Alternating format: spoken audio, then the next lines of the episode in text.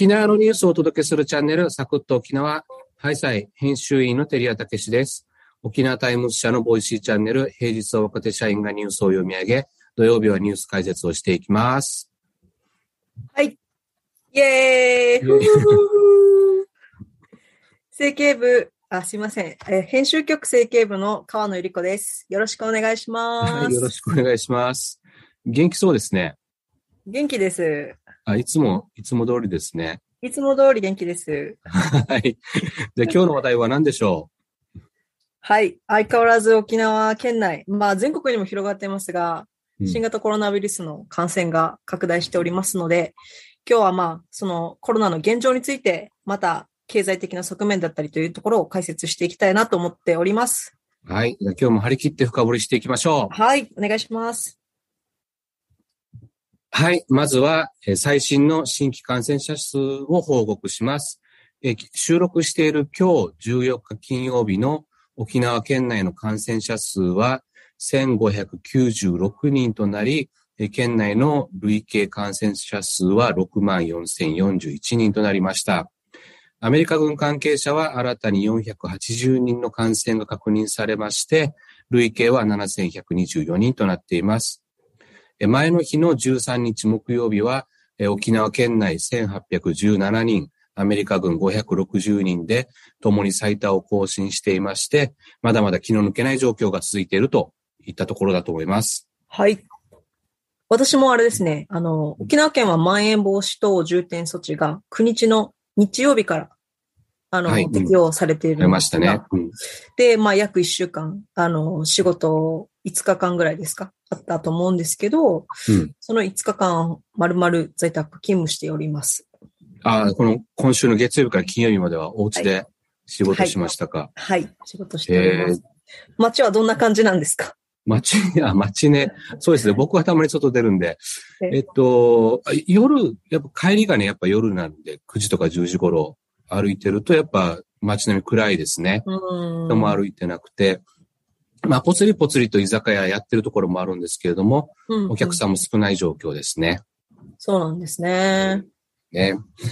で、えー、まあ、そういった在宅勤務をしながらなんですけれども、川野さん、一応記事書いてますんで、働いてるんで、はい、そういったあの、コロナ禍の沖縄経済の状況がわかる記事ですので、ちょっと紹介したいと思います。はい、はい、お願いします。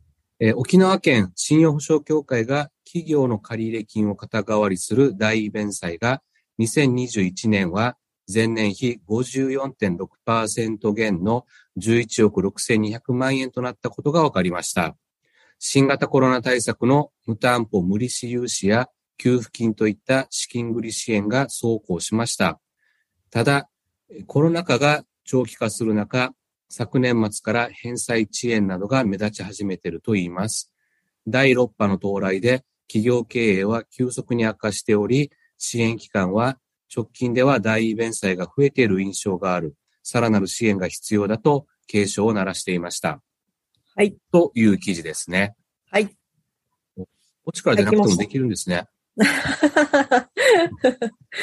電話取材とか、そうですね。 Zoom とかありますからね。まあこれも今も Zoom でやってるんで。はい、ええ、そうですね。協力してるんであれですけどね。で、まあ、あの、信用保証協会というところの代位弁済、まあ、がか減りましたよってことなんで、多分企業の資金繰りが、コロナの状況でもなんかうまくいってるよっていう内容なのかなとは思ったんですけれども。そうですね。はい。ちょっとあの、聞き慣れない言葉がいくつかあったんです。ここから教えてほしいんですが、はい。まずあの、信用保証協会っていうのは何でしょう？はい。信用保証協会とはですね、えー、法律で信用保証協会法という法律があるんですが、これに基づいて設立された機関です。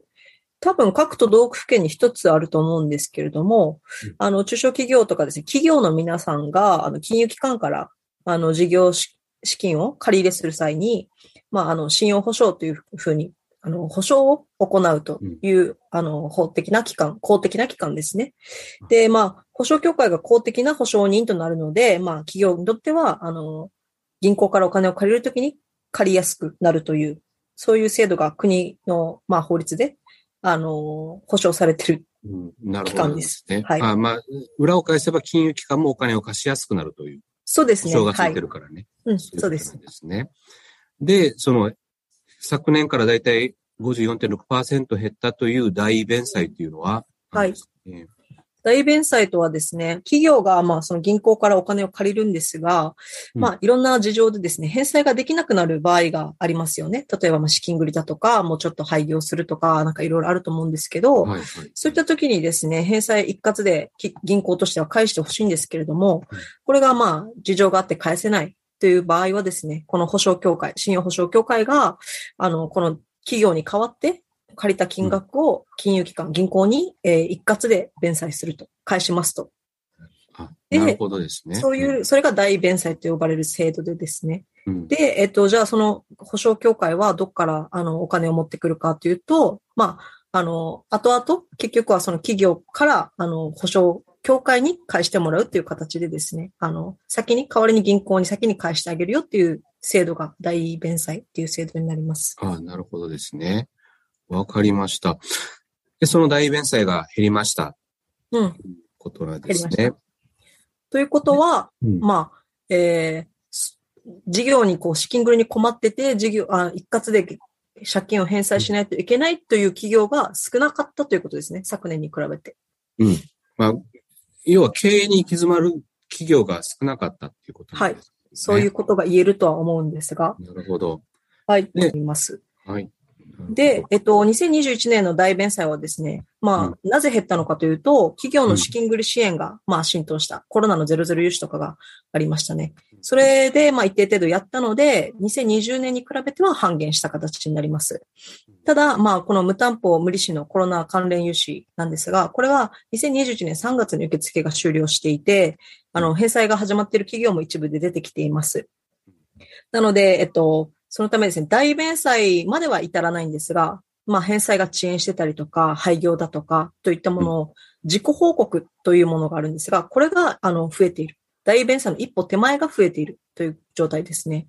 あなるほど。うん大弁済まではいかない、いかないんですが、ちょっと黄色信号というか、要注意案件がちょっと増えているうん。というような状況が足元ではあります。